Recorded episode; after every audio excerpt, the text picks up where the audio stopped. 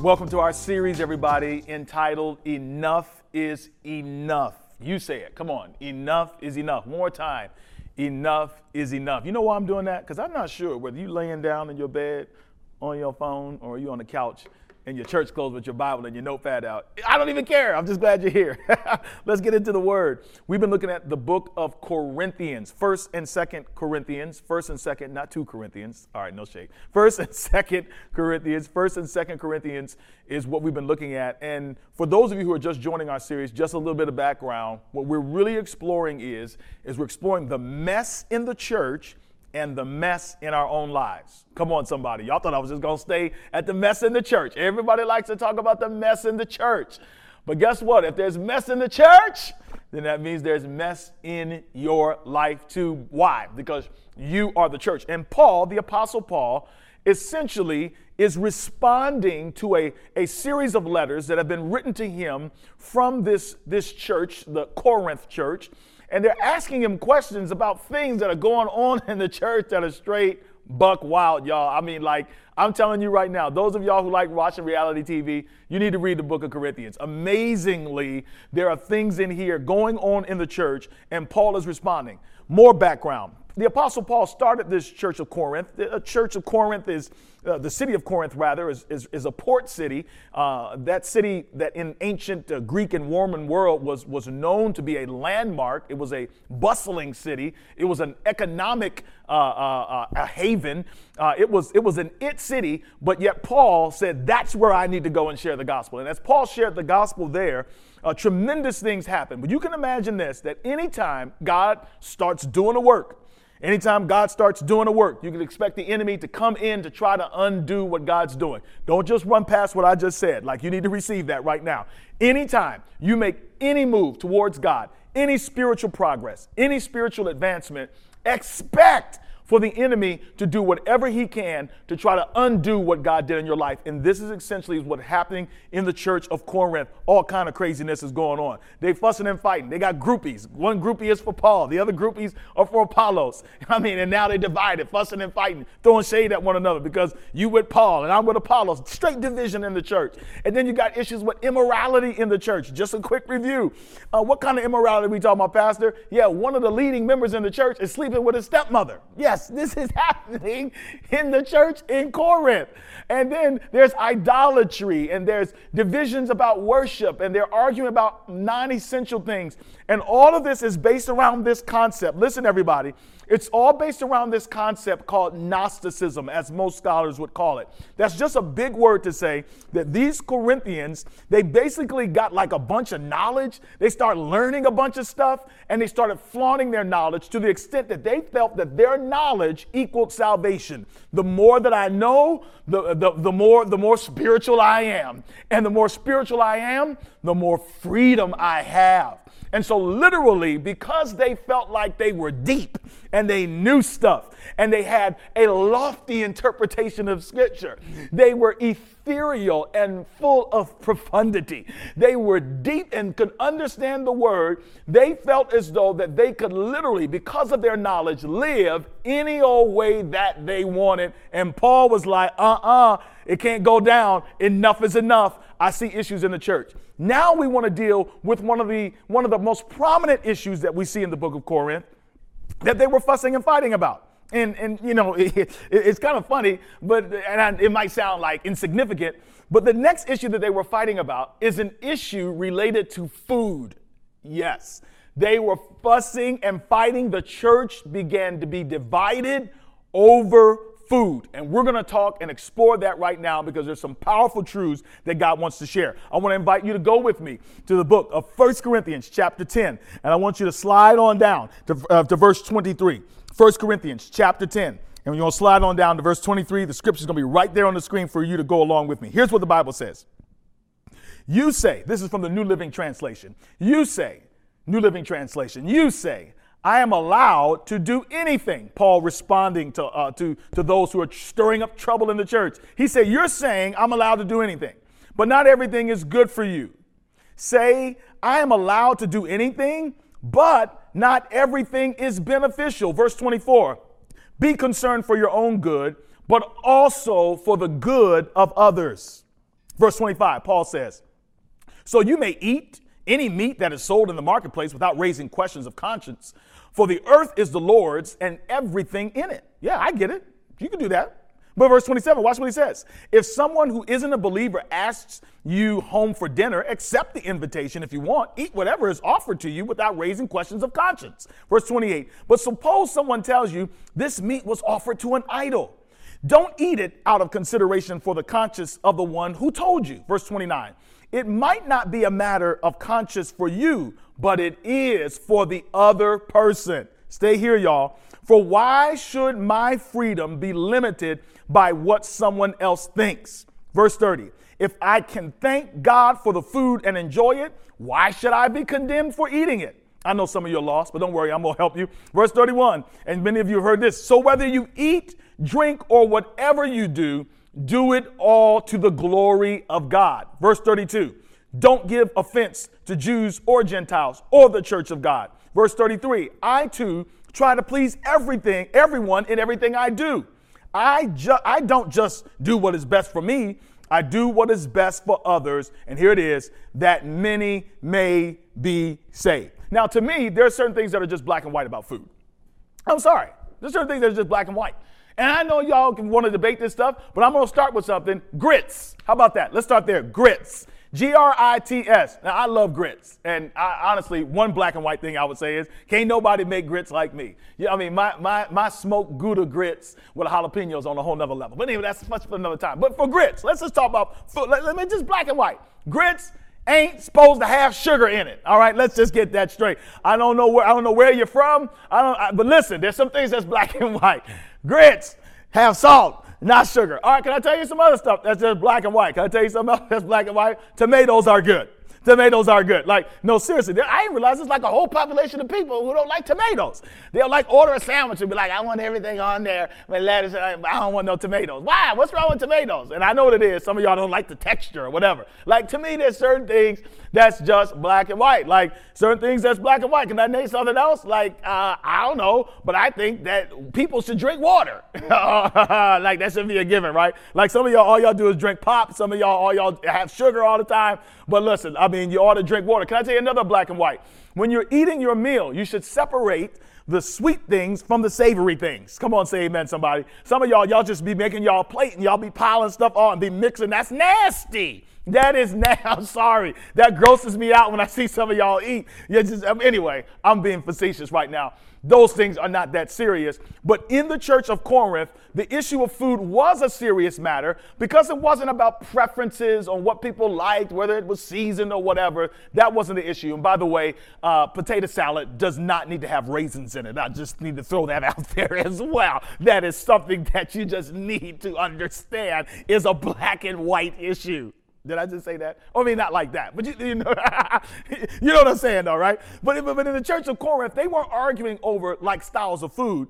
The issue had become that the issues were not about food preferences, but there was food that was sacrificed, meat in particular, that was being sacrificed to idols in the local pagan temples to the Greek and Roman gods. And, and, and the people were split on it. They were saying, listen, how can you go to the marketplace and how can you buy that, that, that meat that they're selling when that meat had been sacrificed in a pagan temple and was offered up to a false god? Like there were people that were like, we should not be eating that. And then there were other people on the other side was like, like, yo, but the gods are not real. Is, is, there any such thing as a God other than the real God? Right? No. I mean, is, I mean, so, I mean, God made it, it's food, and, and we should be able to eat it. So the church was literally like split on this. Some people were like, no, we shouldn't eat it, it's wrong. And other people were saying, it's no big deal, we're free to eat it, God made it.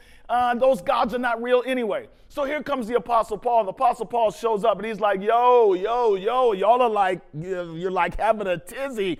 You're bringing division in the church over this food issue. However, there is a deeper issue on this food issue that I think many of us are missing. And I'm seeing it not only on social media, I'm seeing it in the way that many of us live on a day to day. And here's the issue that Paul is really concerned about. Paul recognizes ultimately, and I want you to hear me now, that there are two scenarios that are at work here. And follow me because there is something that God wants to say to you today about your Christian life that matters. Right? Enough is enough. Enough of our arguing, enough of our disagreeing. There are certain things that ought to govern the way that we live. There are certain things that ought to govern how we treat one another. There are certain, if everybody is doing what everybody wants to do, then how will we know? The Bible at least tells us, how will we know that we belong to Christ if we look no different than the world, right? I mean, the world is asking that question. Church members are asking that question. How do we know what is that that governs our behavior when we get into these gray areas of life? When we get into these gray areas of life, how do we know in which way we should go? Let me just throw this out to you right now. The truth of the matter is, is there are some things that are black and white. We know it. This is wrong and this is and this is right, right? We know that. However, many times in life, there are those situations, there are those situations where it's just not that clear. And a lot of times we don't need just like a black and white answer. We have to wrestle with this thing. We've got to wrestle with God. We've got to wrestle with the Holy Spirit to get like a legit answer on what I'm supposed to do. Case in point, should you leave your boyfriend? Like, I don't, I mean, like, how like how would I know that? Is there a scripture that literally says, Thou shalt leave thy boyfriend, thou shalt walk away from that girlfriend? No, but you got to wrestle with it. It's a gray area, right? Should you quit your job? I'm not sure. There's no scripture that says you should quit your job. However, there may be a principle that's at work here that can govern your decision. Do you understand what I'm saying? So that we have a lot of issues that, that bring about division and confusion in the body of Christ, mainly because we don't want to take the time to wrestle with this. But Paul is saying here right now, this is is deeper than the smoked meat that y'all are getting from the pagan butcher shop. It's deeper than that, right? And so here are the two scenarios that I want you to check out. Number one, Paul is saying if you're eating and, and people are around who are confused that you love Jesus and, and pagan gods, uh, don't mislead them.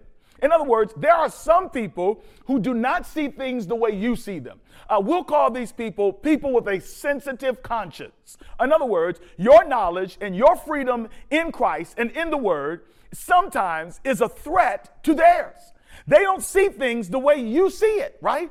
And so, and so what do you do in that situation? Do you flaunt what you know and you say, I'm just gonna do whatever I'm gonna do, and y'all just gonna have to get over it? You don't see it my way, so this is how I'm gonna do. I see a whole lot of that in the body of Christ. We see a whole lot of that in the world that we're living in, where people literally, because they have knowledge, they feel that they can do whatever they want, even if, if it is misleading and it's confusing to somebody else. I don't know if you understand what I'm saying here. So Paul is like, look, on the one hand, you should not eat that food sacrificed to an idol. You shouldn't do it, especially around this person, because it, it, I mean they don't they just they they just left the pagan uh, temple. They just joined your church, and they're still dealing with trying to separate themselves from that old life and, and, and, and they see you kind of like eating that stuff that used to be sacrificed to these demon gods, and they can't handle it. Paul is saying, listen, if it's going to affect them negatively, if it's going to affect their conscience that is sensitive, out of love for your brother, out of love for your sister, don't eat the meat. Leave the barbecue for later. Go and eat it by yourself at home, but be concerned about your brother. Are you hearing me now? Here's another scenario that Paul brings up too. Paul also says, but if there's no one around, and you want to go ahead and enjoy that freshly carved piece of roasted meat that was offered to that false God, he said, Listen, we all know that God ain't real. we all know that God is fake. We all know ain't no such thing as, a, as any other God except Yahweh, Jehovah God. Man, go on ahead at your house, come on, by yourself, without anybody that can be negatively influenced by your decision and enjoy yourself. And so, what many people might be asking is, is like, yo, why is Paul giving two different answers for the same situation? I'm going to tell you right now. His main driving principle is this: is that we are number one out of everything else to supposed to look out for our brother and our sister. I can tell you what's right or wrong right now. Is this going to negatively impact your brother or your sister? It may not be wrong to you. It may not even be wrong at all. But is this decision going to negatively impact somebody that cannot handle your freedom in God? I sell this to people all the time. Uh, listen, I, I, could I could meddle right now, but I know some of you are thinking right now. Some of you are thinking right now, oh, they can't judge me. oh, they can't judge me. It's none of their business. And I find that this is very damaging. I want everybody to hear me right now. Listen to me. The notion and the mindset that you can do whatever you want because you have received the gospel of God's grace. And you recognize that God is not a God of punishment, that God is a God of mercy, that God loves his people. And when you finally got a hold of the gospel, come on, say amen. You got a hold of the good news. You realize that God's not really looking to kill you, but that God is plenteous in mercy and plenteous in grace, and that the gospel is good news. Many of you guys took the good news and you made it bad news simply because you took the good news as a license to do whatever you wanted even at the uh, demise at the demise of your brother your sister. Hear me now y'all. Like as a christian the word of god tells us that our influence and our walk with him is not just about us. It's not just about you. It's not just about your freedom we, there is a level where we are concerned about the other person. Let me ask you a question. When you post it, when you post, look at your page right now. Does your page, does your uh, your social media page, come on now, the, come on now, I'm getting in your stuff, y'all. I'm just asking you, does it consider that there may be somebody that may not be able to handle that? Now, some of you right now are already saying, I, I can't please everybody. I'm not asking you to please anybody. I'm asking you, is this compromising your witness? Is this compromising your ability to lead somebody to Christ? Is this making it difficult for a person to respect your walk with the Lord? Listen, enjoy yourself in private. Like, do, do whatever you want. Let me give you a prime example of this.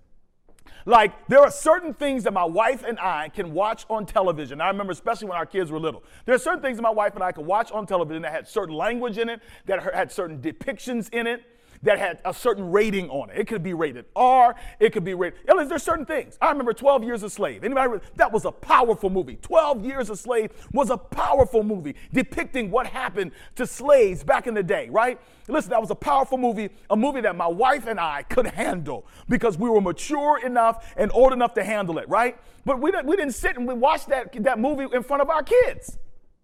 We didn't invite our kids to come in and watch that movie at a certain stage of their lives. Why? Because they would not be able to handle the images. They would not be able to handle the language. I mean, you, come on, y'all didn't see it before. Go ahead, tell the truth. You know, you, you didn't allow your kids to come uh, too close into, into your freedom, and next thing you know, some words come out their mouth.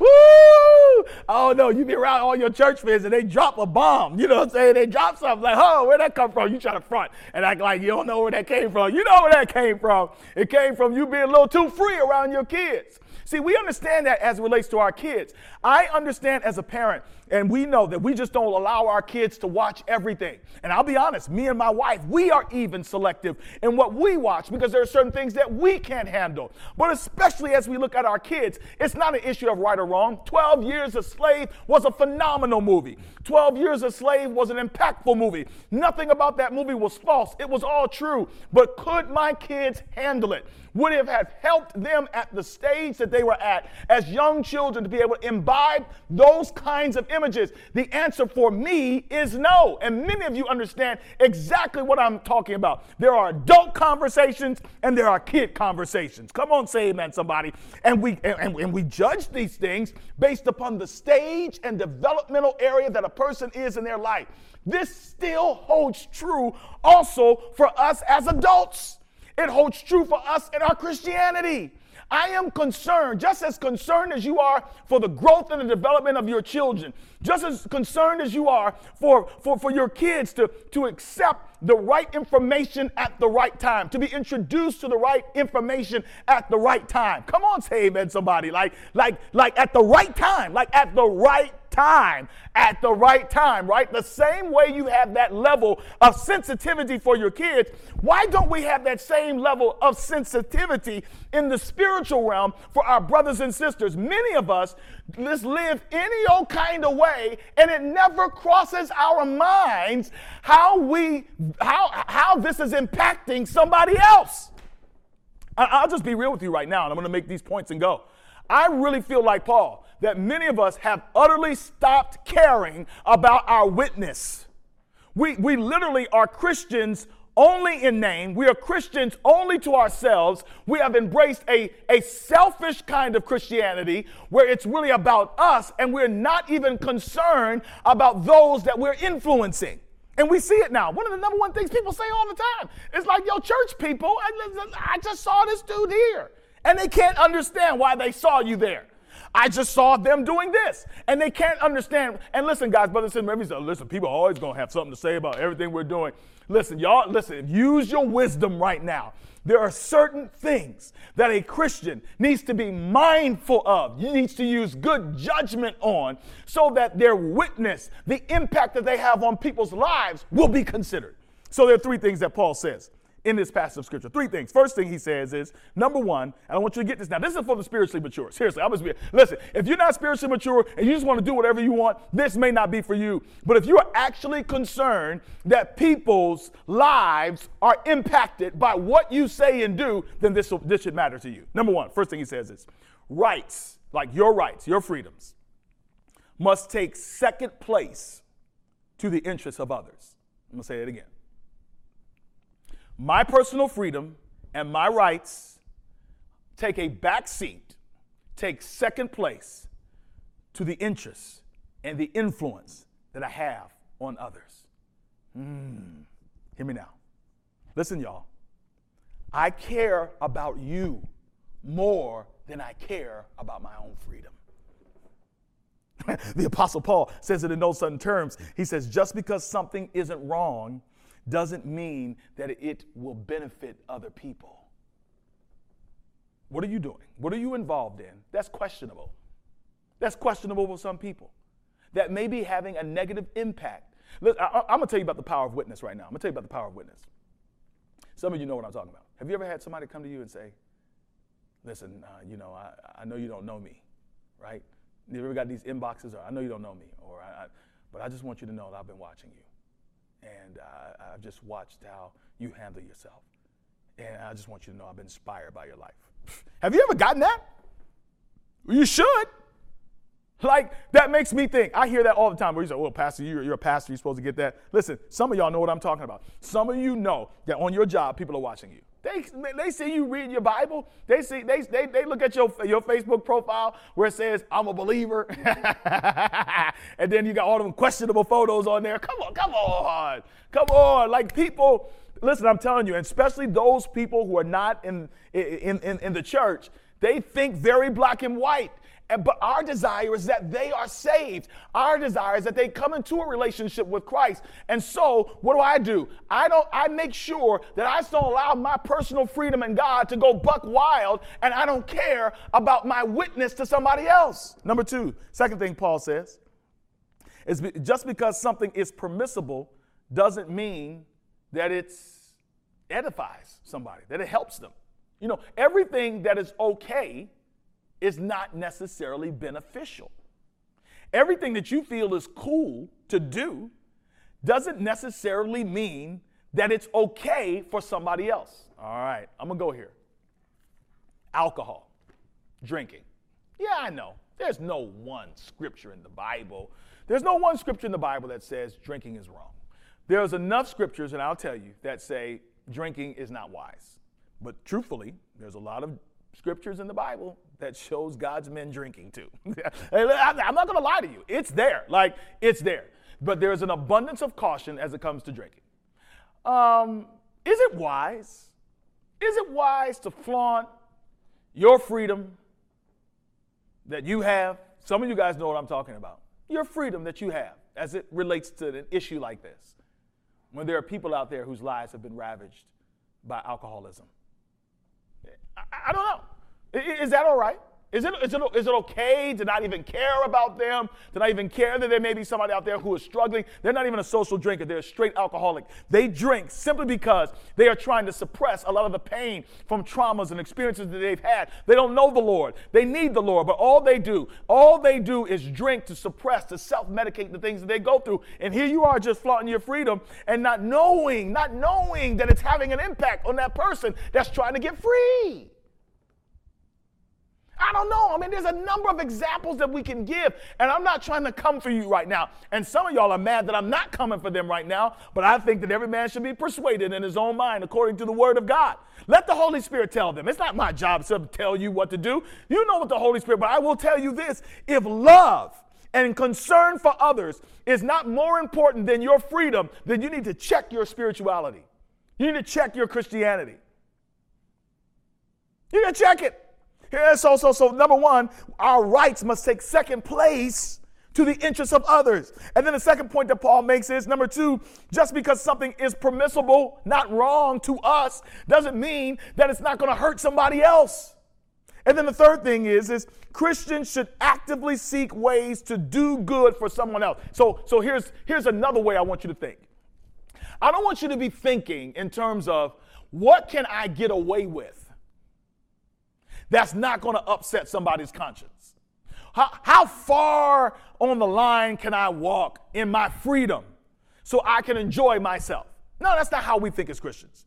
Literally, your mindset should be like, man, what can I do to bring more people to Christ? Like, what can I do to, to, to, positively impact more people for good? I'm gonna tell you something about your boy Myron Edmonds right now. There are certain things that I don't do, not because they are wrong, but because I value my anointing too much. I'm sorry. I just love seeing people get saved more than I enjoy my freedoms. I'm sorry. I just enjoy people getting delivered more than I enjoy my own personal freedoms, my own personal self expressions. I'm telling you, if you ever get that experience where where you literally feel the power of God moving through you to touch somebody through an influence, touch somebody by them watching you. You never said a word. You just lived your life in such a way where there was consistency because you care about others. You don't care necessarily in the sense of you care what people think in terms of them controlling you and it's more about you. No, you care about your witness. When enough is enough, we need a church of people that actually care that people are going to hell. We actually need Christians that are actually bothered by the fact that there are people out there struggling, and many of them are struggling because they look at us and they're confused. Like when people look at our lives, are they, in, are they in, inspired? Like, don't you want that? When people look at your life, aren't they motivated to serve the Lord? When they're in your presence, do they feel the presence of God, or are they always confused because of your freedom? I'm not coming for your freedom. I'm listen, do what you want behind closed doors. Enjoy yourself behind closed doors. If you and God have already worked it out and you know in your heart between you and God that there is nothing morally wrong with your behavior that is between you and the Holy Spirit. We're not talking about black and white areas. We're talking about these gray areas. If God has convicted you one way, that is fine. Do it around people that understand the same way you do, but you better be sure because one thing I know for sure, according to Matthew, the 18th chapter, the Bible says it is better for a millstone to be hung around your neck and for you to be thrown in the depths of the sea, drowned. That's what he's saying. It's better for you to be drowned than for you to use your influence to lead a person astray. You better know for sure because we are going to be judged based on how we impacted people's lives based on how we influence lives. All this notion that Christianity is just a personal relationship with the Lord is false. It's not personal and it's not private. It is social, and your life matters to somebody else. What you do matters in the kingdom. As a matter of fact, there's nobody that's watching me right now that's not where they are because somebody impacted your life because somebody lived it right, because somebody was consistent, because somebody was faithful, because somebody was determined. I didn't say they were perfect. I didn't say they didn't make mistakes. I'm talking about you saw something from somebody and you were touched. Your life was blessed. You saw them struggle and you said, Lord, if you could help me to struggle like that. You saw them pray and you said, Lord, if you could just help me to hang in there like they did. You might have seen them go through something and they hang and they hung in there and you're saying, God, help me to be like them. You might have seen them stand up for something that was right, even though they got hated on, even though they got lied on, and you were inspired because you saw them stand for the right. How many of us are doing more of that, or how many of us are spending more time making excuses for our freedom and impacting no one? Paul says very clearly, your right should take second place. Second thing he says is just because something is right, uh, is, is right to you doesn't mean it's right for somebody else. And then the third thing he says is Christians should actively seek ways to do good for somebody else. I want to read this last scripture right here that just sums everything up. 1 Corinthians chapter 10. 1 Corinthians chapter 10, New Living Translation says it just like this. He says, Look, he says, so whether you eat or drink or whatever you do, do it all for the glory of God. So, what is our, our what? So, listen, everything that a Christian does, this is their mindset. Here's my filter for how I determine what I do especially when I'm in and around and amongst other people. My filter first is does this bring God glory? Does this lift up the Savior? Does this make God big? To, to, to give God glory, the idea literally is to make something big, to make God heavy. is God being made heavy in your life by how your lifestyle, by how you live? And the question today is, is what is my what? My what? The reason I exist. What's my purpose? My purpose is everything I do, I want to bring him glory whether I'm eating or drinking, and I like this part, whatever I'm doing, I want him to be pleased. I want his name to be lifted up. I want his name to be glorified. I want the weight of his glory to rest on me and on others. I want people to come in and out of my presence and be like, woo, I, I was just with God. No, I thought I was with Myron. No, I was with God. Like Myron was with God, and because Myron was with God, I was with God. Woo! There's so many people out there hurting. There's so many people out there struggling. Trust me, y'all. They, they're putting on a facade while you're expressing and enjoying your freedom. They're, they're going through it and they're looking to you as a believer for some, for some encouragement, for some inspiration, not to be walking on the line and trying to figure out and confusing people. Uh, I mean, do your stuff with you. But when you come around people, consider that you need to bring much glory to God. Whatever you do, it ought to bring glory to God. And then the last reason, he tells us why we ought to bring glory to God. And it's right here in the text. He says, Don't give offense to Jews or Gentiles or the church of God Verse 33, I love this. He says, I too try to please everyone in everything I do. Notice now, he's not saying I'm just trying to please everybody because he's a people pleaser. He's saying, no, man, I'm trying to reach everybody. That's how I'm thinking. I'm trying to reach everybody. I want everybody to be reached. I'm not just trying to get my family saved. I'm not just trying to get people that know me to be saved. I recognize that everywhere I go is an opportunity for somebody to be saved. My influence matters. And notice what he says. He said, listen, I, am trying to, I'm trying to win everybody. And then he says it like this. I love this. He says, I don't just do what is best for me. This is verse 33 of chapter 10 of, of, of 1 Corinthians chapter 10, New Living Translation. He says, listen, y'all, listen, y'all. He says, I don't just do what is best for me. I don't just do what is best for me. I don't just do what is best for me. I don't just do what is best for me. What is the principle, Paul? Notice what he says I do what is best for others so that many may be saved. Oh, Lord, I feel the Holy Ghost in here. Listen, Paul got the right mindset, and that is the mindset that a Christian should embrace. Yes, there are areas that are great. Yes, there are things, honestly, that are right for you that are not right for me. Come on, straight up. Look, some, some of y'all don't need to eat chocolate. Come on, say amen. You shouldn't, you shouldn't have it. You shouldn't have it. It's going to raise your sugar. Come on, you know what I'm saying? Some, some, listen, there are certain things that are right for you that are not right for me. There are certain things you can watch, I can't watch it.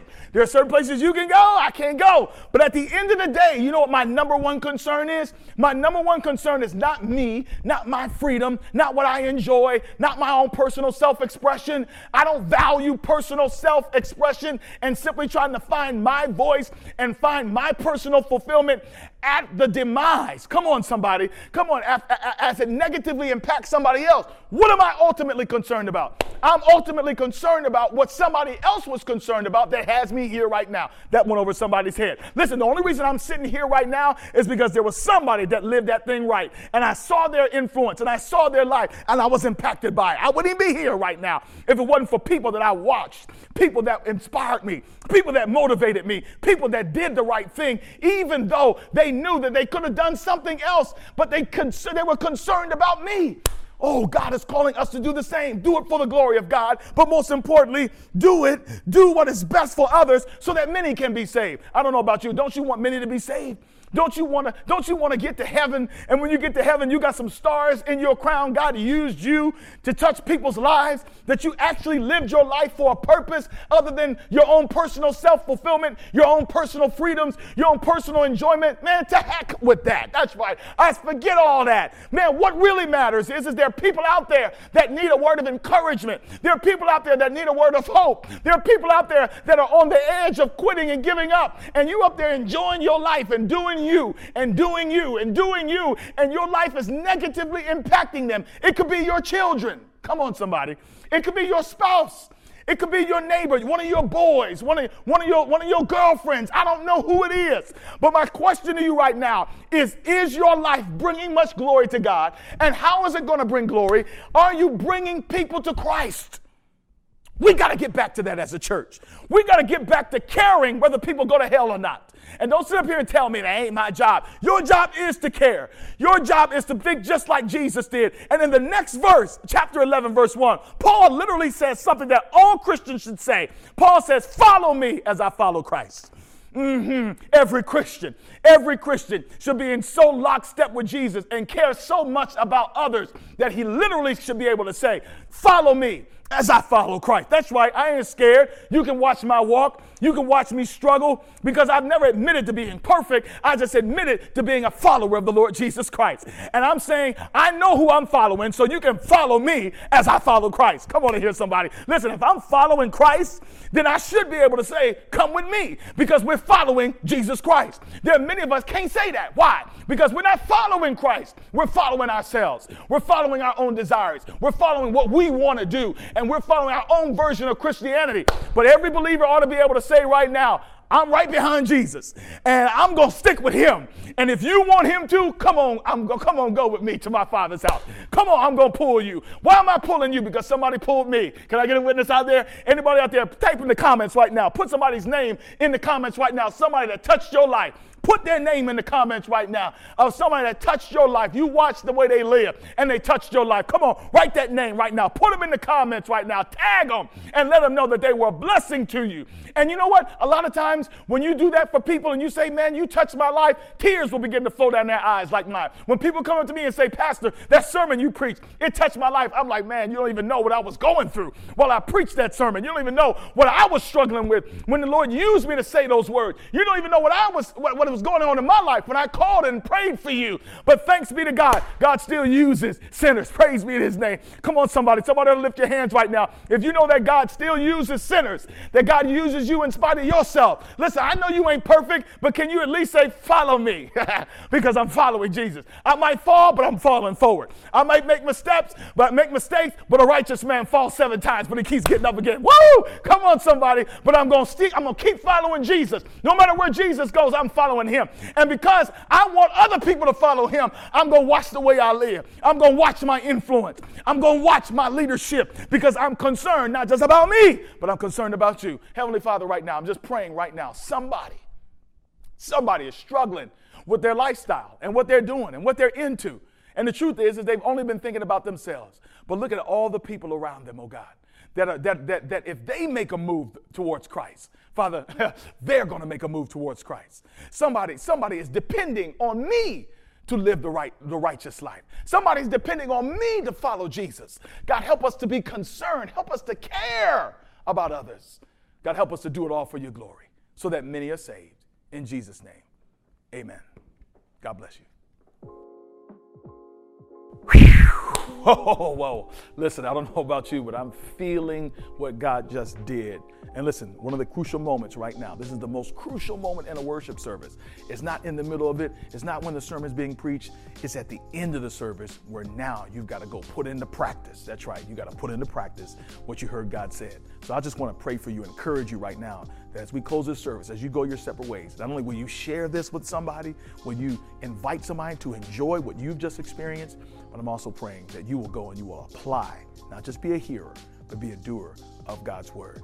Let's have a word of prayer. Father, bless us now as we go our separate ways. I pray that the word will find a lodging place not only in our minds, but in our hands and our feet. In Jesus' name, amen. Peace out, y'all.